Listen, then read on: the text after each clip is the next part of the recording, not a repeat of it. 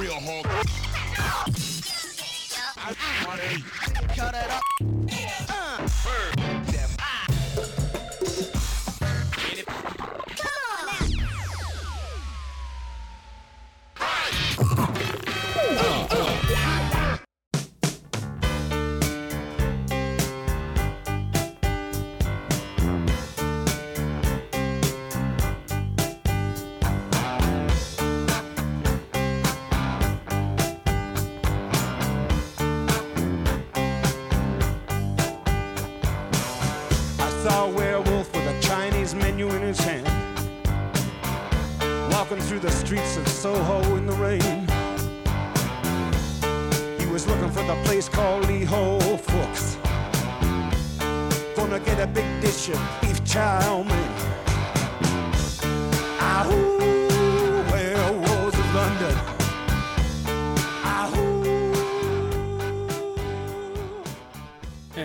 Welcome back to a new episode of Jackman Radio. I'm your host, Mike Jackman. your other host, Eric Jackman. And as always, running point, running the production and the engineering and the editing and everything, Mr. Aaron LaFond. Aaron, great to be with you, man. aka Oswald. It's good to be here. What a fun, what a what a fun night we have planned Yeah, it's been about a month since we've been all been together. Yeah, we took a little time off. We all kind of traveled the United States in different directions. Mike and I did our road trip with our dad, covered about 12, 1300 miles. We hit New York City, Washington, D.C., the coast of Maryland, and all the way back again. New York City. Did you say New York City? I said New York City. Okay, New Yeah. York City. We did. What a fun time. We escaped from New York too eventually. And, and uh, yeah, we did. Why did we play Werewolves of London, Mike?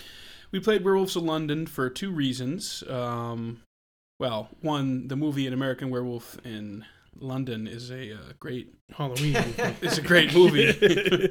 uh, two, um, it's almost Halloween, and actually three, we're interviewing Jesse the Body Ventura tonight. and he And used that song. That song was played at his inauguration live with Warren Zevon. Yeah. After he became the governor Werewolves of Minnesota. Of Minnesota. Ooh, Werewolves of London. My uh, my aunt voted for Jesse Ventura. She's my No way. a Minnesota resident. Really? No Yes. kidding. Nice. Oh, this is um, this is an interview, man. I've been wanting to do for a long time, and uh, you know, I gotta. s- I've said it all along that we've had this podcast. You know, Jesse's one of my heroes, and uh, just a just an awesome guy, larger than life Renaissance man, and uh, we're really looking forward to talking to him. So, uh, what else is going on? Well, so we got back from the road trip, and there's always, as always, political events we've been going to. Uh, we went and saw, uh, well, you went and saw Trump actually earlier this week. What, what, I did. What was the deal on that? I did. I was. I, I uh, weaseled my way into the morning show on uh, NBC with Matt Lauer, and was one of only 120 people allowed in the audience at a taping of a live Pancakes and Politics town hall with GOP front runner Donald Trump, and Trump and Matt Lauer sat down for an hour. That rhymed, and um, basically Lauer interviewed him about the campaign, and then some people from the audience were allowed to ask questions. I had submitted my question, got called by an NBC producer. I thought that I was going to be able to ask mine, but they didn't end up picking me. They had Trump pancakes too, didn't they? Yeah, the, Yeah, I was gonna say. did Yeah. they they had pancakes. they had the, yep, they had pancakes and they had the uh, oh yeah, Okay. oh yeah, absolutely. It wasn't that cheap Aunt Jemima shit either. but you didn't have any, right? Why is that? yeah, I didn't eat any because I'm eating paleo these days, and I've been on it for uh, oh God, been on it for 16 days, and I've lost 12 pounds. that's great. So, ladies, single ladies, married ladies, So you whoever's, eat twigs and whoever's listening. and bark, I'm on my way. Yeah, I, I eat a mix of sassafras and bark and uh, greens, Curds and whey. frogs and curds and whey. All the hemp you could ever desire. No, it's basically protein heavy, man. It's similar to Atkins, but it's less like stupid. And uh, you just eat all good meats, grass fed meats, um, seafood, and no cheap ass oils. Everything in olive oil, and um, you know, no more sugar, no candy, no bread, no soda, no beer. Even though I am going to have one beer tonight during uh, the podcast, I have to actually- celebratory. yeah, let me actually. Yeah, Yeah, let me just go ahead and do this because it's something. That, It's a tradition. That's a, he's pouring a Corona into a blue solo cup. Oh god, in case campus safety comes by. Yeah. No, that's water, man. Yeah. I'm studying. We got off track there though, but the pancakes had Trump's. Uh, they had Trump on it, the Trump insignia. Really? They had, Yeah, they they did. did. They did. How I did- actually saw how that do you on do TV. Like, Yeah. what, temporary tattoos or They- something. I don't know. I didn't really ask, but all I had at the event was coffee because I was kind of nervous. Like I'm going to be on national TV, and if I eat too much, I might shit my pants while this thing's going. That- you know? could be viral. Yeah. If that happened, you start shouting Jackman Radio, Jackman Radio. Oh, believe me, Aaron. believe me, I had plans to plug Jackman Radio Yeah. in front of millions and Matt That Lauer, but I didn't get my chance. But a lot of people saw me. They saw my my uh, my, my fat ugly face, as Donald would say, and um, there was a great screen capture that my buddy got. I, I, you probably saw it. I threw I it on see it. Facebook of uh, me and Trump in the same screen, Oh, I or like the same picture. Yeah, I'll show you yeah, show me in afterwards. the break. He's yeah. like, Yeah. you know, uh, I don't know, 12 feet behind Eric on stage doing his pug face. Yeah, doing his orangutan. You can see Eric like looking right into the camera. Yeah, I'm looking right at the camera, like, yeah, I know what's going on. It's me and it's me and the Donald. So, what was your question that you were planning? I was going to ask Donald about Saudi Arabia and at the same time hammer away at Hillary and Jeb Bush because of their connections to Saudi Arabia and the fact that they don't go after them for funding terrorism. And Hillary Clinton runs around saying she's great on women's and human rights issues, but Saudi Arabia is probably one of the greatest violators of women's and human rights in the planet. And the Clinton Foundation's taken millions of dollars from Saudi Arabia. And the Bush gang. And then I want, yep. So it like was going to be, it was triple prong. I was going to be like, hi, I'm Eric Jackman, the host of New Hampshire's greatest podcast, Jackman Radio. And, then I was going to do a whole diatribe in Trump's voice, calling out Jimmy Fallon. I was going to be like, by the way, Jimmy Fallon, your show's great. It's tremendous. The ratings are huge. But my Donald Trump's a lot better than yours. Let's face it, it's a lot better. And it was going to be a whole thing. It was a scam to get on the Tonight Show. But I'm, I'm going to still work any angles I can. Well, we're gonna try and get you an actual costume and wig, and Yeah, I'm going you- to a Halloween party for uh, Saturday night, and I think I'm going to do full Trump, like go full retard. Yeah, Like, Yeah. we're gonna paint his face paint like my orange. face. Yeah, and get the wig. But uh, it was fun, man. I had a great time. Everyone was really nice. The P- NBC was really professional. Matt Lauer was a sweetheart. I met him, got a picture with him. I did my Trump impression for him. He loved it. And then So- afterwards, you, did you get? Didn't you get a few minutes with Trump? I actually got like 30 seconds with Trump. Got him to sign my book, The Art of the Deal, which is huge. It's been translated in like four million languages, including Klingon and Dothraki. And um, They're teaching it at Hogwarts now this semester. Yeah, it's in the curriculum at Hogwarts. This thing's huge. And um, he signed it for me. I said, uh, Donald, keep hammering Hillary and Bush. They're, they're bad news. We can't let them into the White House. Oh, I agree. And I'm gonna. I'm not gonna stop. This thing is just getting going. We got hundred days till the first votes are cast. And I and I said, keep it going, Donald. And we fist bumped it, and he vanished into the mystic. beautiful, beautiful. dispersed like mist. Yeah, yeah. Ten billion dollar miss. Last night, Trump, uh, Bush didn't look so good at the debate last night. Mm.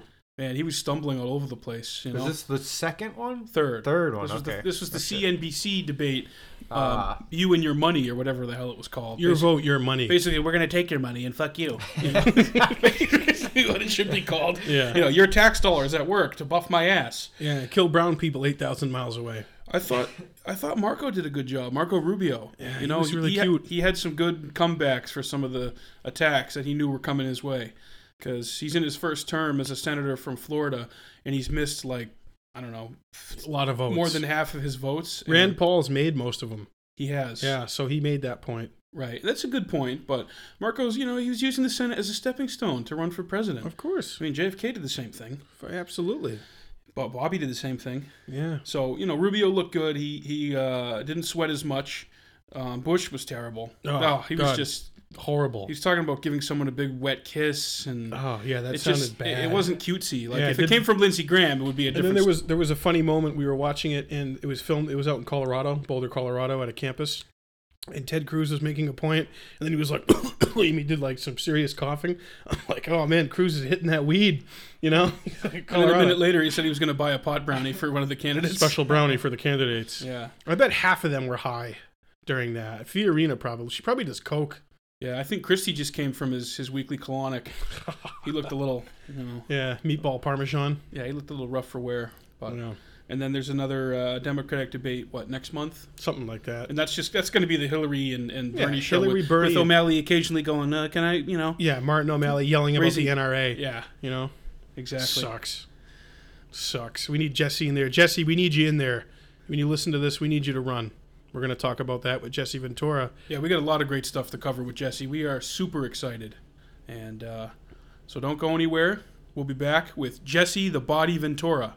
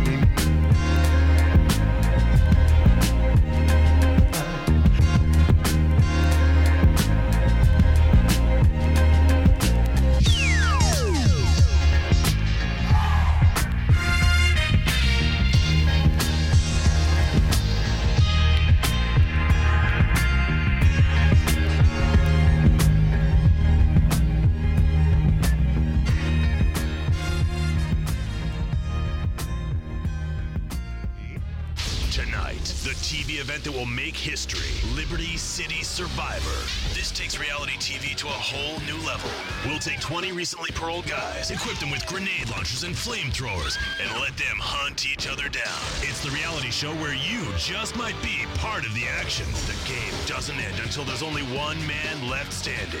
Tune in nightly or watch the 24 hour live webcast. Liberty City Survivor. Natural selection has come home.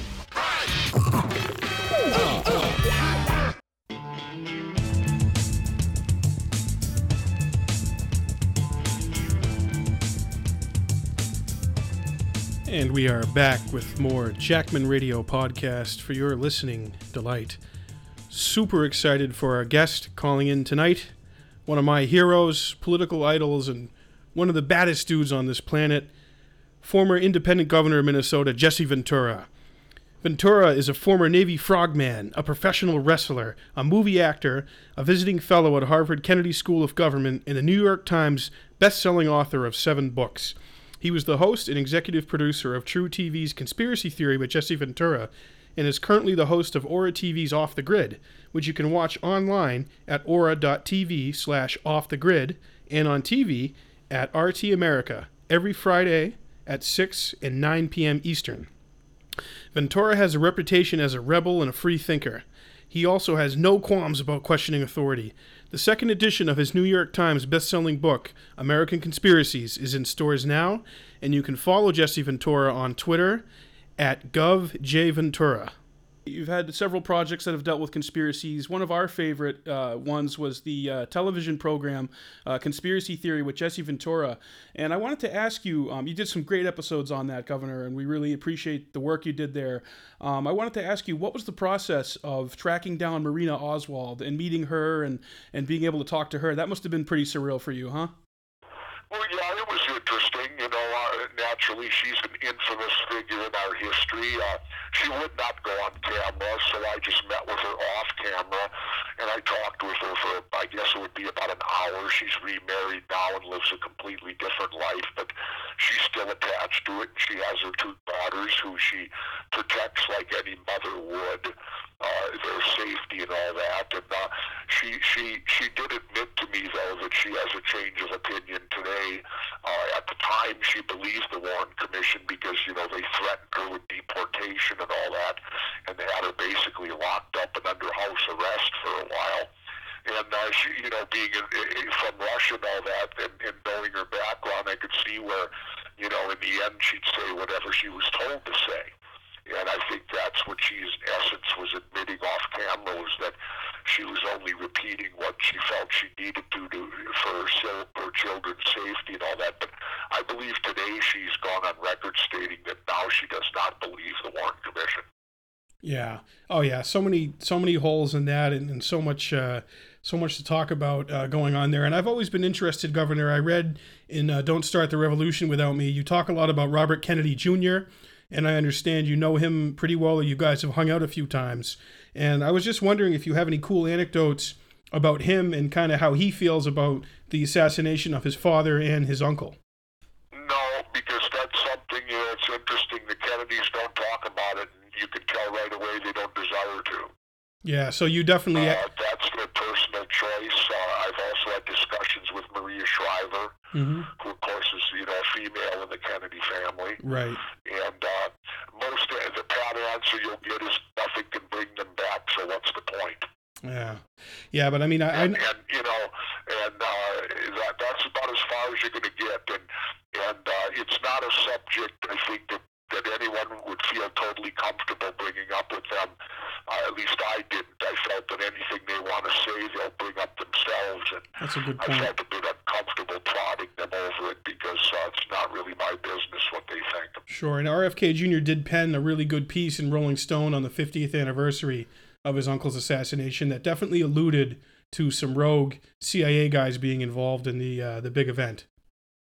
Yeah, well, you know, I'm sure that, you know, as they move forward and, and, if they uncover and, evidence and look into it, that they they would probably come to that conclusion also because they're very intelligent people. And, you know, I, I've always heard there's this story, and, and I've heard it's true. Maybe you guys can verify it, but I heard that there's a letter that's sealed in the Kennedy vault from Jackie Kennedy, and that it's not to be opened until both her children are dead.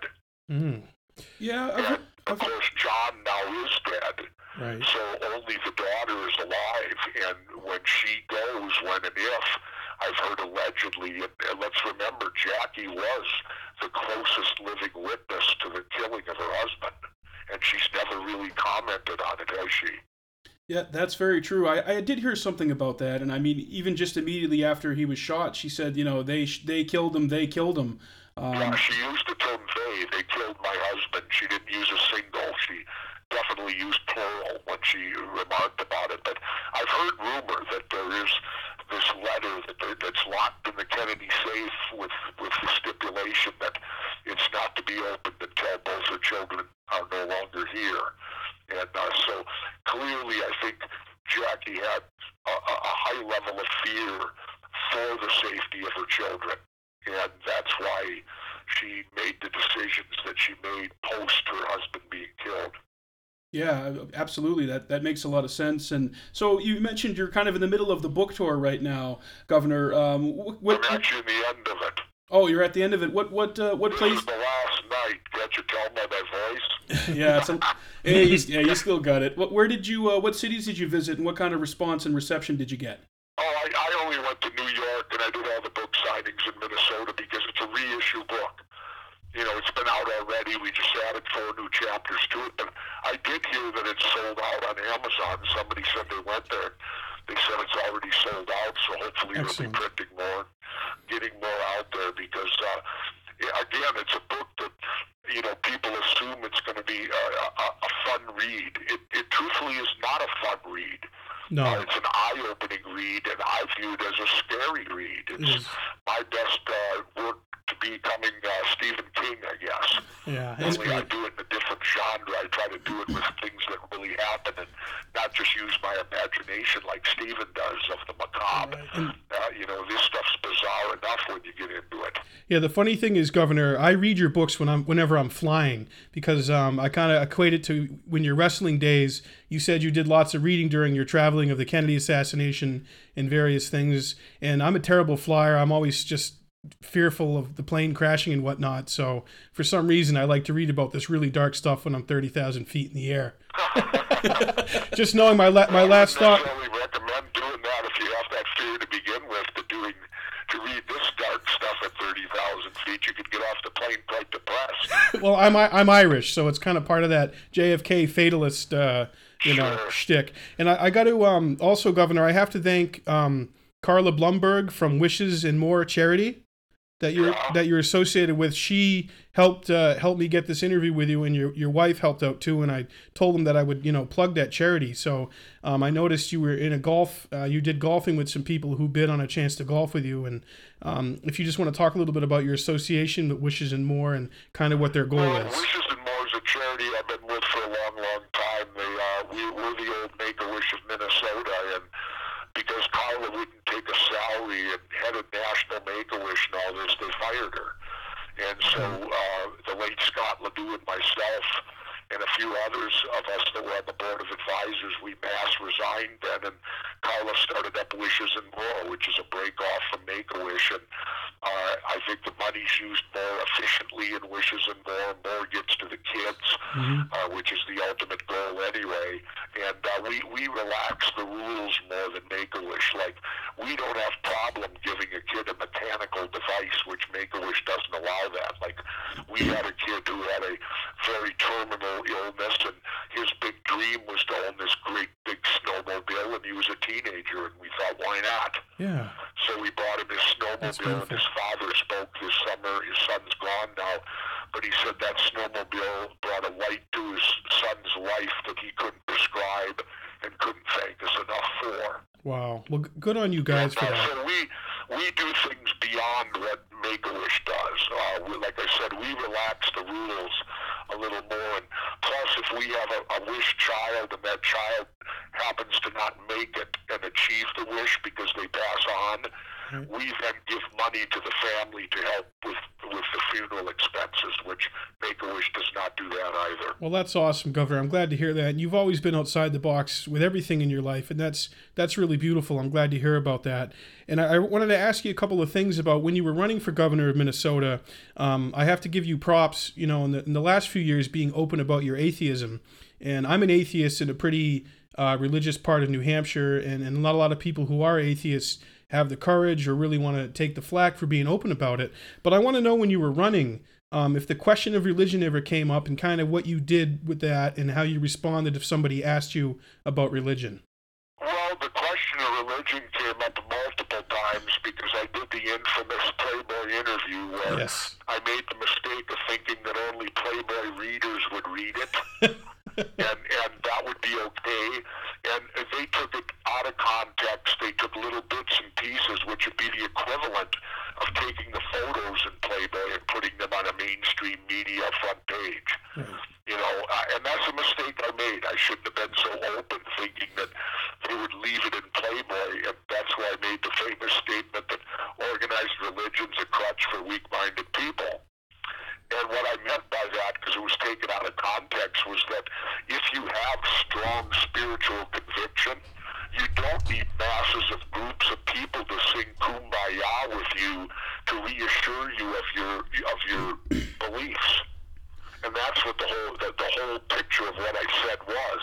Right. And it was taken out of context.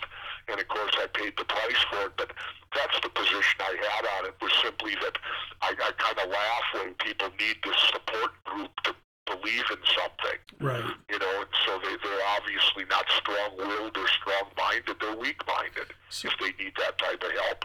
And then, of course, uh, I got in huge trouble when uh, I wouldn't declare National Prayer Day. Oh, I was yeah. the only governor in the United States that would not do it. Phenomenal. And the reason I didn't do it was really quite simple. Why do you need the government or the governor to tell you to pray? Right. Pray all you want. Yeah. You don't need me to stand up there as governor and tell you, well, today's the day you pray. and I'm also a big believer in the separation of church and state. Oh yeah. I don't believe you should bring your religious beliefs necessarily into the state house where all have to then abide by what your religious beliefs are. And so I, I, I and I'm proud of the fact that I had the courage to not declare National Prayer Day. And when the press got all over me, I said, look, I said, there's atheists in the world too. That means next month I'd have to probably declare National Prayer No Prayer Day. Right. Right. And And I said, I don't want to get into all this. It's got nothing to do with governing. And that's why You Governor. know, That's pray if you want to. I don't care. Pray all you want. If it makes you feel good, do it. but you don't need me as a government Right. rubber stamping it for you. Oh. That's why I love you, Governor. That's why you're one of my heroes. I just I got to put it out. I got to I got to put it out there, Jesse. I love you, man. I love you. You know, it's it's uh, and and I got my courage. I actually got my courage to finally come out publicly and say I'm an atheist because uh, of uh, of uh, Christopher Hitchens, who, Oh, yeah. who uh, Oh, was man. on Bill Maher one night wearing a shirt that said I'm African American. Right. Oh yeah, I saw that. I kind of laughed about it, but, but I realized that we all are. If you believe in evolution and if you believe in man, Right. well then the first discovered man on the planet was in Africa. In Africa. That's very true. And, in essence, then aren't we then all African Americans? That's true. and also, Governor, I'd like to point out that uh, Jerry Falwell was a religious businessman. He was a huckster, and he pre- preached superstition and uh, preyed on people's lives he knew nothing about. I'm not sad that he's gone. that's that's my that's my Hitchens impression for you. well, anyway, Christopher said it was time for us atheists, much like the gays. Hmm. You know, the gay people to come out of the closet, out of the and closet. stand up proudly and and, uh, and and that you are an atheist. And you know, there's a lot of very famous people that were atheists, and they accomplished a lot of great things. There's nothing wrong with it. You just Hmm. simply don't believe there's a supreme being. Exactly. And Yeah. until I get some proof of it, I hold with those positions. And if, if I, I'm proved wrong, then so be it. I mean, I've even had people say, well, what are you going to do if you're wrong? And, I'm, and I looked at them and said, well, I'm a human being. We all do things wrong. If there's a God, he didn't make us all gods, did he? right. exactly. No, it's You know, and, and, and they say, well, what are you going to tell us? you got to go to the t- gates of St. Peter? I'll say, hey, I didn't believe it. I was wrong. you gonna let me in? Buy my book, Saint Peter. Check out my You book. know, I love, by the way, I love the new Pope. Yeah, you're a fan of his. I've heard you say. Oh, this guy's the best Pope in my lifetime. Really, you don't think that's just a PR charm offensive? No, no, this guy's the real deal. Really? This guy loves people, you can tell. Yeah. This guy, he even says atheists can go to heaven. He said nice things about us, Jesse, hasn't he? Yes, he has. Well, that's and he good. doesn't condemn us. This Yeah. guy's the best pope in my 64 years I've been on the planet. I make no bones about it. He's so good, I've almost become a Catholic. Oh man, it's not like the uh, it's not like the rhetoric we have coming from people like Ben Carson or Ted Cruz. I mean, I I can't believe in 2015 we still have politicians, you know, groveling and talking like that um, about you know, like basically saying Christianity is the only religion in America and it's the one that You have to, because you have to remember that the United States is the most religious country in the world. It's true. Do you know the only three things we lead the world in? Uh, uh, religion, prison No, no, incarceration. no, no. Here's, here's what we lead the world in. Okay. We lead the world in uh, defense spending, where we spend more on defense, the military, than the other 25 nations combined, and 24 of them are allegedly our allies. Yeah. Jeez. We also lead the nation or the world in the most people in jail, Yep. Yep. which I kind of laugh about considering in our anthem it says home of the brave, land of the free, Right. and the Statue of Liberty stands for liberty. right. Which means freedom, and we have the most people in jail of any country in the world. I kind of laugh every time I hear the anthem now and they get to that part, home of the brave, land of the free. And I go, we ain't land of the free. We got more people in prison than anybody. And finally, of course, as an atheist, we have the most adults who believe angels are real. Oh God. Yeah, and they're all voters in Iowa too. Well, I don't know about that, but and I don't want to knock them. They're entitled to their opinions. Of course, They're of course. entitled to have the beliefs that they want to believe. Just don't force me Right, to right. believe what you believe. Right. And that's the glorious thing about our country. Yes, we have freedom of religion, and we also have freedom not to believe in the religion. Very well put. Absolutely. So I want to go back a little bit to your uh, Navy career when uh, you were a frogman uh, back in the day, Governor. And I remember hearing you mention, I don't know if it was a taped interview or in writing, that you were actually in the Philippines when uh, Ferdinand Marcos, the 10th president, uh, declared martial law on September 22nd, 1972. What was that all about? What's that?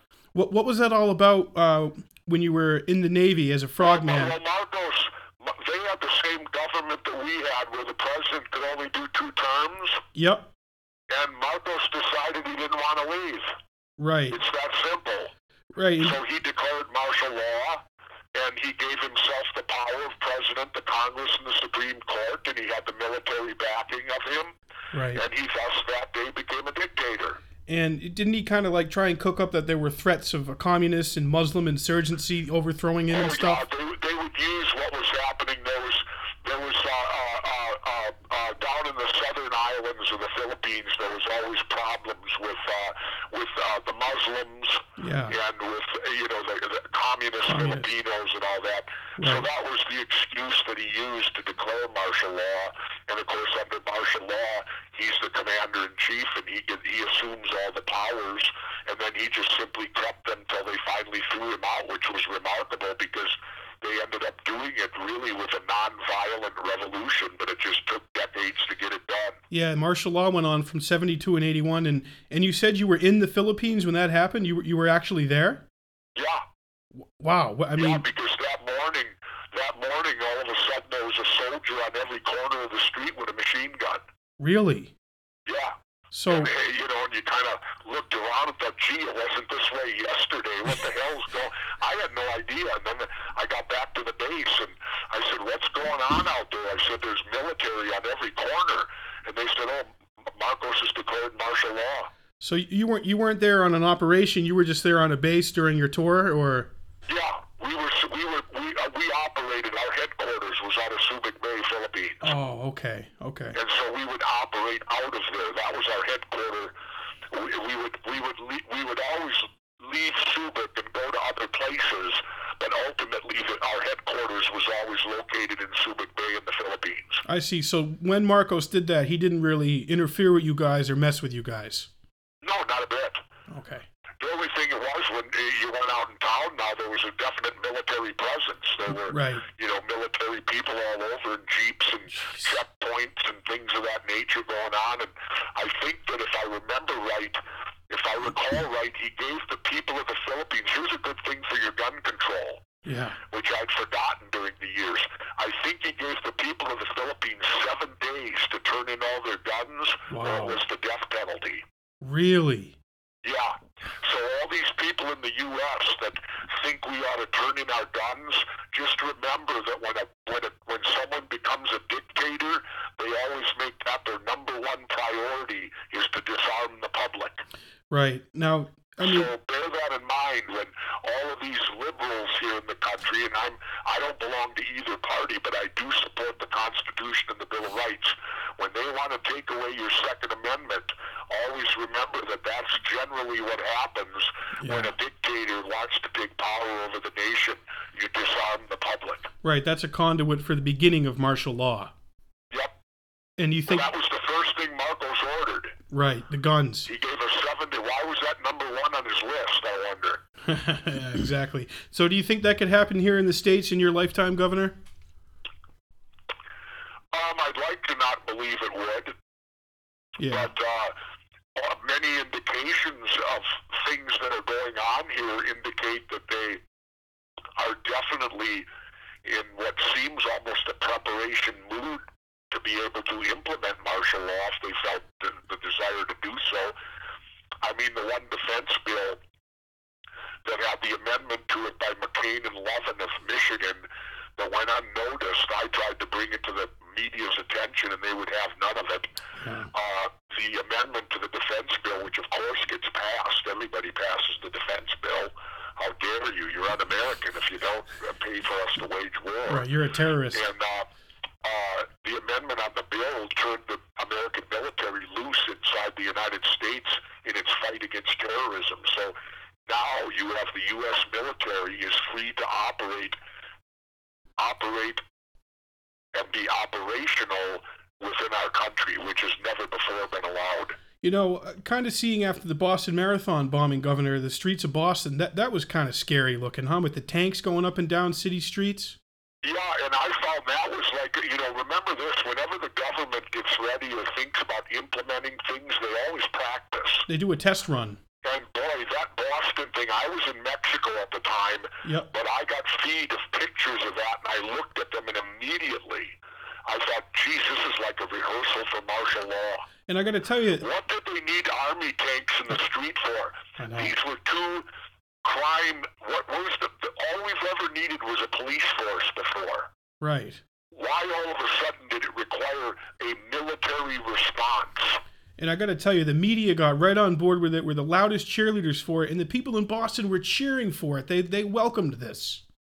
Well, I will tell you this. If they ever tell me I'm restricted to my house, I will immediately walk out and walk down the center of the streets ah, because there is nothing in the Constitution of That's Bill of. Rights that gives them the power to put you under house arrest. That's true. They call it a shelter in place order, but you're absolutely right, Governor. There is nothing in there that No, restricts no, you. there's nothing in the Constitution of the Bill of Rights that allows the government to put you under arrest and, and, and, and, and sub, subject you being a prisoner of your own home. Yeah, that's true, and it, uh, that's uh, that's crazy stuff. Another, uh, you've been in the news recently too, Governor, with this whole um, this Chris Kyle issue. We we heard you calling to Opie and Jimmy, and I thought that was great when you called in and. No, no, he sure he blitzkrieged him. He didn't call in. He was there physically. Oh, you oh you pop, you popped your head in the studio. What happened with that, Governor? What what's going on with? Well, that was just I was I, I was on the book tour and I went to New York for a couple of days and they always book me at Sirius Radio. Sirius XM, yeah. and I won't do the Opie and Anthony show. And so while I was there doing it, it was going on, and I couldn't resist to have fun at their expense. For I a won. change. I simply popped my head in the studio and said, "I won. Chris Kyle was a liar." Ah, I love it. I love it. And uh, apparently, somebody told me that when I left, they all agreed with me, including that little shit Norton. Yeah, Jim Norton, that shithead who who you should have just you should have just I heard crushed. that even he really? that they, that somebody told me that you should talk to those guys because they agreed with you now. They realized Kyle did lie. Yeah, they actually wanted you to stay and sit down and elaborate, but I'm sure you were on to another event. You had a time constraint. Oh, I was, and not only that, but I'm, you know, they're the ones that started this whole mess. Yeah. Right. Yeah. They're not going to sit and claim to be innocent bystanders in no. it because Norton hated my guts for some reason to begin with. Well, he's kind of an used idiot. This is an excuse to trash me even more. Right. And I won't make them any money by going on their show. So oh, I like. I will never go on there, but I just thought it was fun.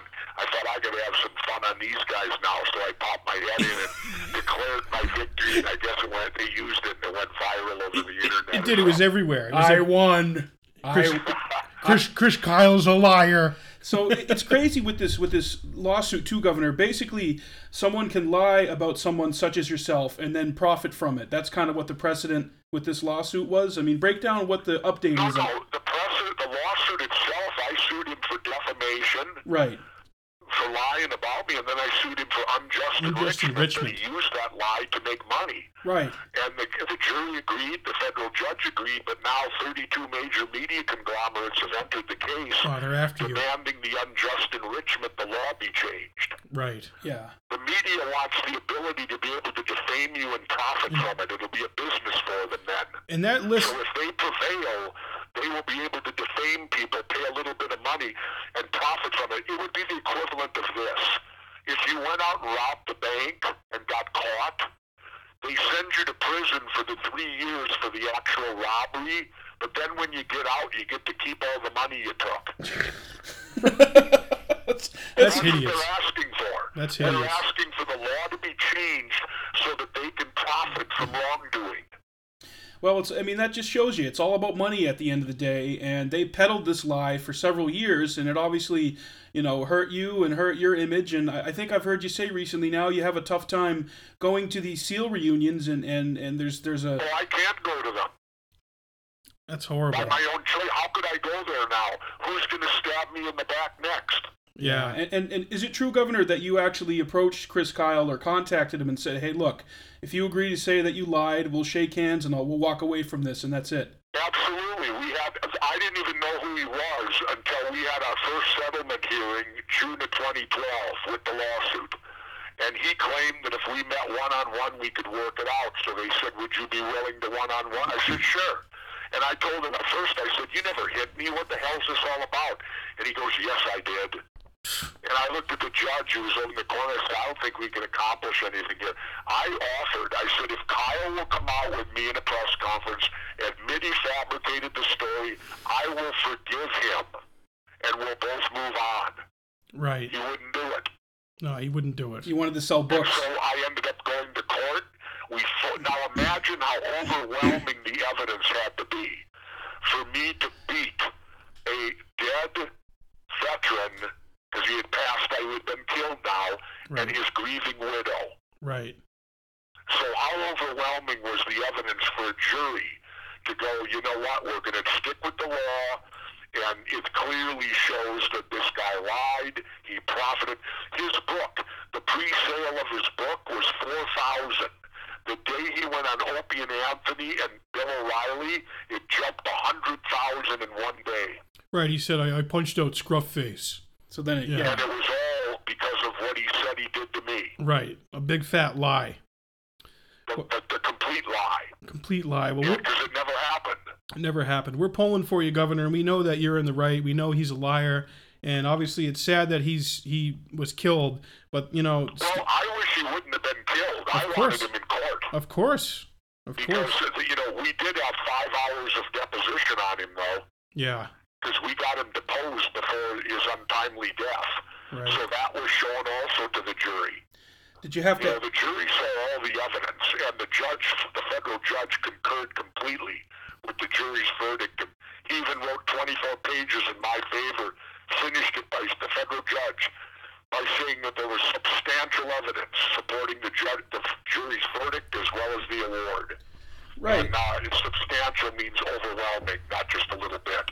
And even even the owner of the establishment said that he, he saw no such thing happen, and people who were there said that they, they saw no such thing happen. So, it's it's Well, it was interesting because what was sad for me is about, they brought in about five or six of his Navy SEAL buddies who tried every way they could to stand by him. But when it got down to it, none of them heard anything and none of them saw anything. Right, and you always bring up the point, you know, a governor getting punched in a bar, there would have been cops there, you would have had bruises on your face, all this stuff. Nothing. Oh yeah, well, see, they didn't know that I was on. I, I'm on uh, warfarin too, blood thinning medicine. Right. So if he'd hit me like he said he did, it shows up three times worse on me Right. because I will bleed. Yeah. Well, you, you much more than a normal person will now. well, you ain't got time to bleed, Jesse. Ah, but, well, I didn't that night because nobody hit me. I can guarantee I didn't have time to bleed that night. Ah, So good. It, uh, you know what? I, I'm just pulling for you, and I think everything's gonna gonna work out in your favor in the end, Governor. And I really hope it does. Well, I hope so because if it, rest assured, I won't be the only one that pays a price on this. If the media is successful in Yeah. this, uh, like I said, uh, uh, defaming people will become a profit-making business for them. Yeah, even more so than it is now. Um, so, jumping topics, I want to go back to your time when you were governor. Um, this is always something I tell people about when I tell them about who you are, if they've never heard of you or if they don't know a lot about you. Um, when you were governor, you took a trip to Cuba, um, flying in the face of the Bush administration and them wanting you to go there. I mean, talk a little bit about going to Cuba, governor, and what it was like hanging out with Fidel Castro. Well, uh, going to Cuba was wanted to see what the island was like firsthand. I did. It's a wonderful place. The people are, are terrific. Amazing. The people love the people of the United States. They just don't like our government. Hey, they love us. makes three of us. And it's ridiculous, this whole embargo that we hold against them simply because they have a different kind of government than we do. Right. I mean, we trade with the Chinese. They're communist. Why won't we trade with Cuba? It's ridiculous. And, uh, you know, I'm happy over things, how things have gone. And, uh, you know, I went there over the objections of George Bush, but there was that. a lapse where they allowed certain medical and agricultural in the embargo, so we took advantage of it and went there on a trade mission. And I got a one hour, one hour with Fidel Castro, which I believe I'm the only elected official while elected that's ever done that. And I have a photo of me and Fidel, and uh, it sits prominent right on my wall because, let's face it, Fidel Castro, he's a pretty well-known guy Legendary. and and and he'll go down in history forever and ever, amen, whether you like him or not. Right. And uh, I, what was interesting about it, in, in, a sh- in short, was that when he met me, he shook my hand and he, he he first said to me, "You're a man of great courage," and I found that a bit strange because I said to him, I said, "Well, Mr. President, you don't know me. How how do you know that I have courage?" And he said, "Because you defied your president to come here." Oh yeah. And I kind of laughed and said, "Well, you'll find I defy most everything." And he laughed. And, That's a uh, good icebreaker. But uh, I thought what I thought was weird about it was him telling me I had courage. When whether you agree with Fidel Castro or not, one thing that's not arguable is that he has courage. Oh yeah. When you've had the CIA. Anybody that could take a ragtag bunch of revolutionaries, overthrow a dictator, and then withstand the onslaught of the United States of America for 50 years, Yeah. There's a guy, whether you like him or not, you gotta say he's got gonads and courage. Oh yeah. Not to mention having William Harvey and E. Howard Hunt and all those guys trying to kill you. Yeah, but I mean, there's a guy with courage. Absolutely. Absolutely. Really, you know, and for him to say I have courage, I take that as a hell of a compliment from somebody with his status. And and if I remember correctly, you did ask him about the Kennedy assassination, and he alluded to his belief that it was from within in the United States. Oh yeah, I, I I had 20 minutes to go, and I glanced at my watch, and he basically, I guess, caught me. And he said, "I'm sorry, am I keeping you from something?" And I said, "No, sir." But I said, "You've only given me an hour." And I said, "I have 20 minutes left. I'd like to ask you personal questions." He said, "Ask me anything you want." Wow. And so I got into Kennedy and told him I was 13, 12, or whatever it was when it happened. And uh, I said, in many scenarios, you figure quite prominently. I, I just like to know what you think happened that day. And he was wonderful. I couldn't shut him up. He said it was an inside job. He said Oswald couldn't make the shots. He said, do I look suicidal? He said, if I would have killed Kennedy, the U.S. would have wiped Cuba off the earth. I love my country too much for that. And then he told me other things that I later verified to be true. So I don't think Castro lied to me at all. I think he was very truthful in everything he told me about Kennedy and what he knew about it. Wow. Now, Governor do you still qualify as an expert marksman? Yes. So I, I, I remember seeing the footage of you trying to replicate the shots. Uh, and Yeah, I tried to do it on conspiracy theory. right, yeah, Tyrel was telling me you guys actually had the same. and, and couldn't do it. And uh, I qualified as governor. Uh, I went up Camp Ripley with an M16, and I fired up there as governor, and they told me, Governor, you still got it. You qualify expert. Wow. So yeah, And mean, so, you know, shooting's kind of like, I don't know, it's kind remember Burt Reynolds in The Longest Yard when he said he hadn't picked up a football in about eight years, Yeah. and he threw it right through the center of the tire.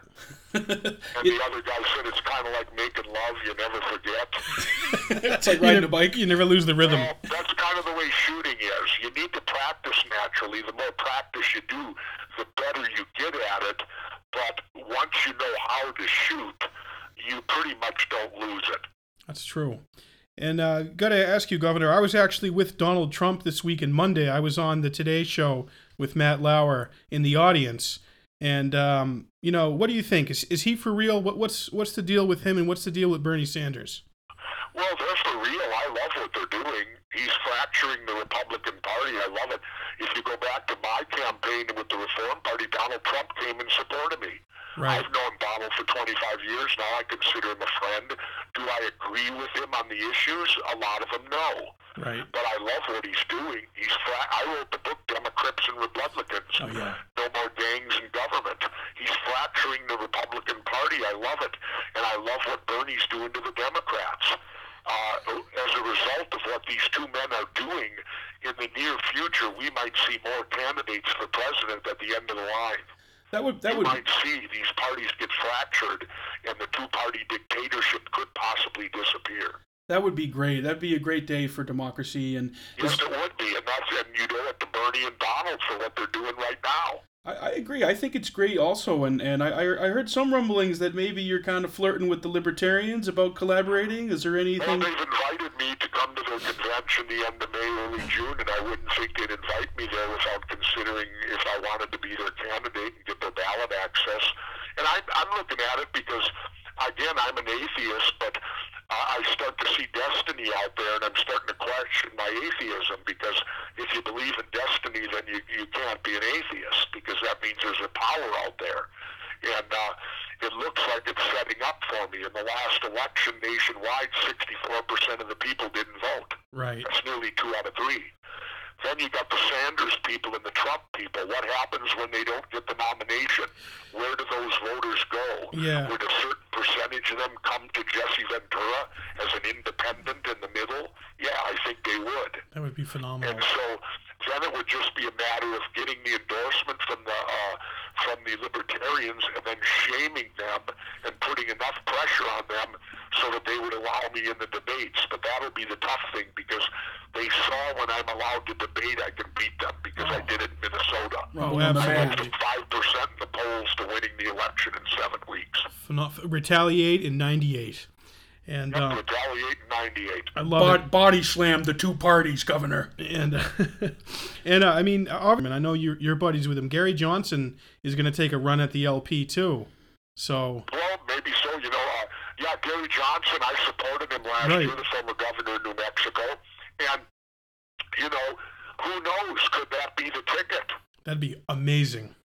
You know, I mean, I think I should be at the top of it because I'm going to get a lot more publicity than Gary can. Yeah, that's true. And, and you know, Gary, if you're listening, And I, but I'd love to have Gary sitting in the wings to be my right hand man. you guys would be that'd be an incredible ticket. That'd be You amazing. know, Ventura and Johnson would be, and, and I spoke, Gary and I spoke last week. Oh, really? and, and and he encouraged me to do it. So maybe Gary's got the same thing in mind that I do. Yeah, he's definitely going to go for it. But I mean, if you guys Teamed do, up. if you guys team up and do actually do it, man, that that would. And also, I'm sure you know about the lawsuit the Green Party and the Libertarian Party have going against it. Yep. So And I hope they're successful at it because if they're not successful, if you think Donald Trump causes trouble, you wait to see me if they won't let me in the debates. Oh my. That that would be uh, that would be um, now. How, how would you compare wrestling in the ring to wrestling with politicians in the media now? Well, I did a, I did a class actually at Harvard when I taught there. It was entitled "How Pro Wrestling Prepares You for Politics." oh And yeah. it does in a way. It does in more way. It, it, strongly because in the world of pro wrestling, you have to be able to think on your feet quickly because anything in the match that can go wrong will. Murphy's law. So you got to be able to think quickly. Second of all, you got to be able to sell yourself on a microphone. What's the difference between selling yourself or selling to get a vote? Yeah. Same thing. It's the same thing. And finally, and probably the most important thing that compares the two, you may be nothing like what you portray on television. And these Democrats and Republicans have proved time and again that they are nothing like what they portray on TV. Right. So you're, you're are you ready? To, So you ready to bring I the heel back? Pro wrestling truly does prepare you for the world of politics. You ready to be the heel again and bring back Jesse the Body to get get in the ring with these guys? Well, not so much the heel. I've had to become the heel to survive the Chris Kyle stuff. Yeah. Yeah. Yeah, you were telling Alex Jones because uh, that. you know there's a lot of people out there that I, I always get introduced love him or hate him. Well, why would anyone hate me? What have I done to deserve hatred? Nothing. I, I don't I don't see it. Nothing, in my opinion. You've done only. I speak my mind. I govern the best of my ability. I've served my country. Uh, Yeah. I've been a mayor and a governor. Uh, I, there's, you may differ with me politically, but it's no reason to hate me. What do you think? And Of, yet I'll be introduced that way. Love him or hate him. Yeah. what do you think about the moniker Jesse the Statesman? That's what I like to call you. well, I call myself a statesman because you know a politician makes it their career. Yeah, a exactly. statesman, in my opinion, goes and serves, and when they're done serving, they uh, go back to what they used to do or get a new job, Yeah, they- which is what I do. Exactly. Statesman and Renaissance man are two ways I describe you, and you were so inspiring to me. So much so, Governor, I ran for state rep out here in New Hampshire in 2012, and I got Gary Johnson's endorsement, and I lost my primary by 70 votes. No kidding. well, And- you ought to try again. And I'm going to try again, and I had I I wanted to. Have that never give up attitude because No. if you've ran once, you've now developed name recognition. Exactly. And And when you run again, the name recognition will help you much, much more. well, Governor, And if you lost that close, I would encourage you to try again. if I run again, will you come out here and work on my campaign and give me some pointers? Well, you don't need me, but uh, I'd be happy to. But the problem is, I don't fly. Yeah, that yeah, that's another thing I wanted to get to. Um, so you drive everywhere, right? Yeah, because I've got metal in my body, and I don't desire to be treated like a criminal. Yeah, you don't wanna When get- I go to airports, I'm treated like a criminal. Yeah, that's so hideous. The TSA are a bunch of muggers and a bunch of idiots. Well, no. If, when I walk through the metal detector, it goes off. There's nothing I can do about it. I have metal in my body. Right, but I And so the minute the metal detector goes off, you're going to get the full treatment. And I tried to bring a lawsuit. I I sued under the Fourth Amendment, reasonable search and seizure. I contended that it is not reasonable to believe Jesse Ventura is a threat. I've been a mayor, I've been a governor, I'm an honorably discharged Navy veteran, and I've been flying for 30 years. But here's the bigger question I wanted to raise. Why is it the government's job to provide security for the airlines when the airlines are private sector businesses? That, that's a great point. And before, And here, and here, Delta flies out of Minnesota. If it weren't the government providing security, I could have a relationship with Delta to where Delta would know, oh, that's Governor Ventura. Put him on the plane. Yeah, exactly. yeah, don't. You don't have to search him. No. Yeah, it's We know he, he, you know, he's been flying with us for 30 years. Exactly. He's the governor, former governor. Put him on the plane. But see, with the with the government, you can't do that. No. No, of course not. If you, and, and they have standard operating procedures, and if they get violated, you get the whole treatment. So that's why I quit flying. I did it out of protest because Napolitano said about the airports and the security. She said, if you don't like it, don't fly. So I said, okay, Janet, I won't fly. Yeah, that's yeah. It's been a few. And I'm not saying I'm going to bust them, but I'll bet you I flew an average of about twenty to twenty-five thousand bucks a year, Wow. Which they don't get anymore. Well, their loss. Hey, So er, er, you mentioned uh, Stephen King earlier a couple times. Uh, another project uh, that you were on that he was also on, uh, obviously the Running Man under Richard Bachman. Um, is, isn't it crazy how we're kind of in an environment now with reality TV, with this current election, and and with uh, the way people kind of give up their own privacy, that we kind of look like a dystopic version of the Running Man? Yeah, we do, but I actually did a show that predated reality TV, and it'd be the biggest hit today, but the timing was bad. It was called Grudge Match. Grudge match. What happened with I that don't know show? if you ever saw it. We did it on syndicated television, and we'd bring two people together who had grudges, and we'd build up to it, and we'd put them in a ring for a three-round battle where they'd use different things, like we had people beating on each other with big fish. And It was a phenomenal show. We even brought in Tommy the Hitman Hearns to do guest commentary with me once. That's phenomenal. Oh man. And and the whole pro- the problem was it happened about four years before reality TV hit. So you just Oh. missed the wave, This thing basically. would have been the biggest thing on reality TV, but we were four years too soon with it. What are your What are your The public wasn't ready for it yet. Oh man, I- it'd probably be big in Asian markets. They like stuff like that Yeah. over there. Oh yeah. Oh God, this thing was great. We called it Grudge Match, and we we build it up with where the one guy tell the reason why he wanted the other one in the ring, and usually it was always because one person was a real shithead, and the other person would want to get even, and then the crowd goes crazy, and then they battle each other with whatever. We had different things they could battle in the ring with. If I- could create one, it would be with Jesse the Statesman Ventura and Dick Deferment Cheney. Well, that wouldn't last too long, I don't think. Yeah, he- we had one guy actually throw up in the ring because what they were using, apparently he swallowed some of it and got sick. It was great stuff. Speaking of I mean, uh, reality TV, Right. it was too much too soon when we did it. But four years later, it would have been it would have been a phenomenal show. Speaking of wrestling, uh, did you ever see The Wrestler with Mickey Rourke? And if so, what were your thoughts on that? Uh, no, I never watched the movie. I never will. Why would I? I lived it. Well, you know, just to, just to see how I I mean, nothing that Mickey Rourke's going to show me in that movie. Do I, what Hollywood discovers wrestling back in the 70s, what I lived through, and now I'm going to go to a movie to watch it? Well, you know, true. just to see his artistic interpretation of, of wrestling. I mean, Mickey. Well, I mean, Mickey's a you know great actor. I I, mean, I know Mickey, and I heard he did a great job, but sorry, don't interest me. I lived it. hey, that's that's fine. That's, That's so great. I don't need Mickey to show me what I had to do, live through. That's true. That's a And very it's, and it's nothing on Mickey or the film. No. I just kind of laugh about it because when Hollywood does it, all of a sudden it's cool. Well, I, I only bring it up because I, I'm a huge Mickey Rourke fan, and I, I did I did chat with Tyrel about um, his time working on uh, the Pledge with Mickey Rourke, and he had Sure. he had some cool stories about that. So Oh, yeah, no, no, and I, I know Mickey. He's, I consider him a friend. He's a terrific actor. But I just that that movie. Actually, the movie's about Jake the Snake. right, Yeah. that's true. And At uh, least that, that's the interpretation I got from it. It reminds me very much of Jake Roberts. And uh, Governor, what was the hairiest moment when you were a bodyguard for the Rolling Stones in the 70s and 80s? What was the most hairy moment? Well, probably when it was open seating in those days, and the people used to pack in so hard against the hockey boards Oh yeah. that you'd hear the hockey boards bending and creaking and ready to break at any moment from the mass of humanity. Jesus. And I thought, we'd be right behind these boards, and I thought, what in the hell happens to us if these boards break? Oh.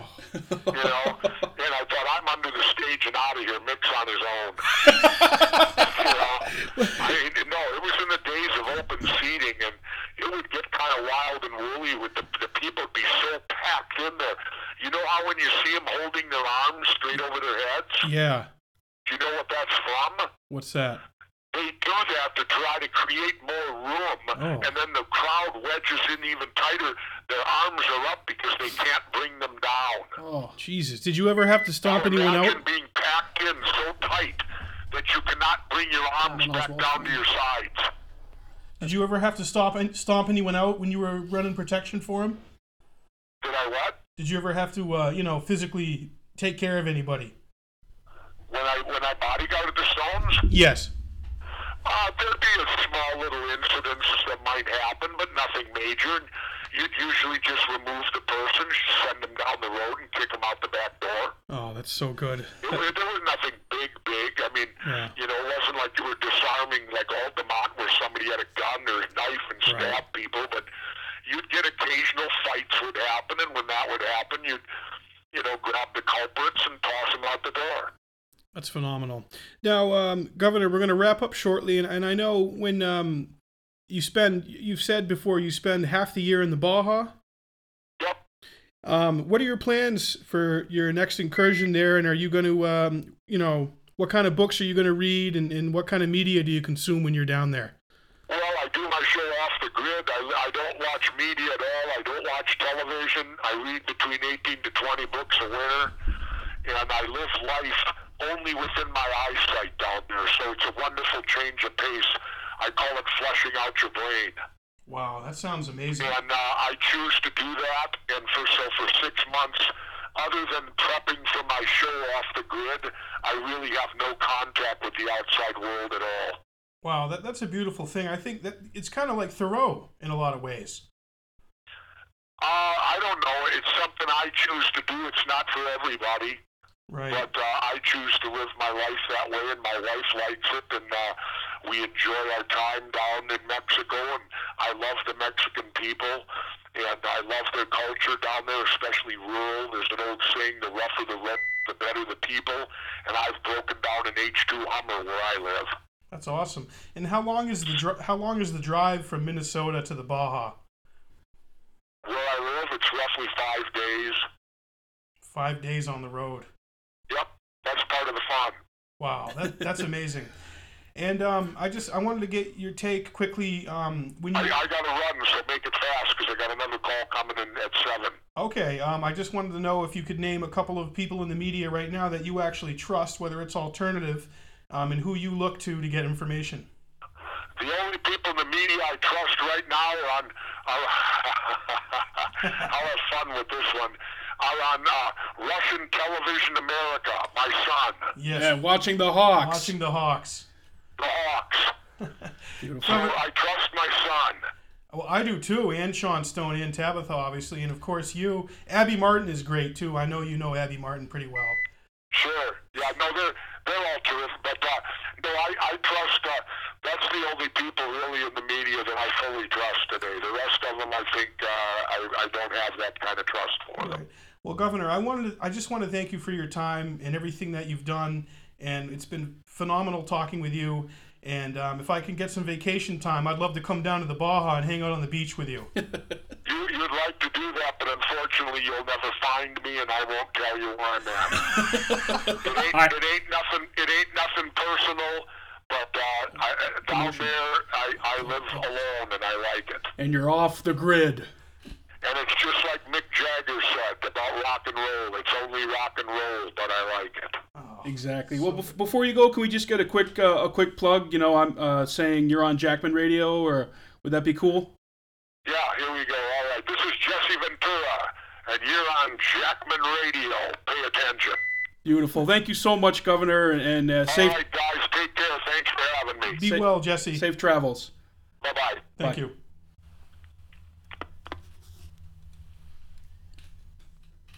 Well, there you have it, folks. Jesse the Body Ventura. Oh, he's the coolest. Telling man. it the only way he knows how to, just straight, like it is.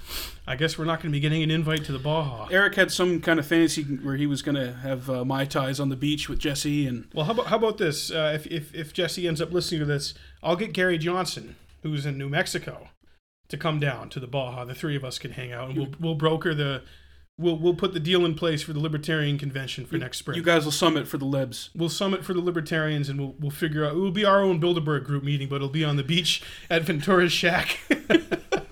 Wow, that was uh, that- man, that was mind blowing. what a great interview!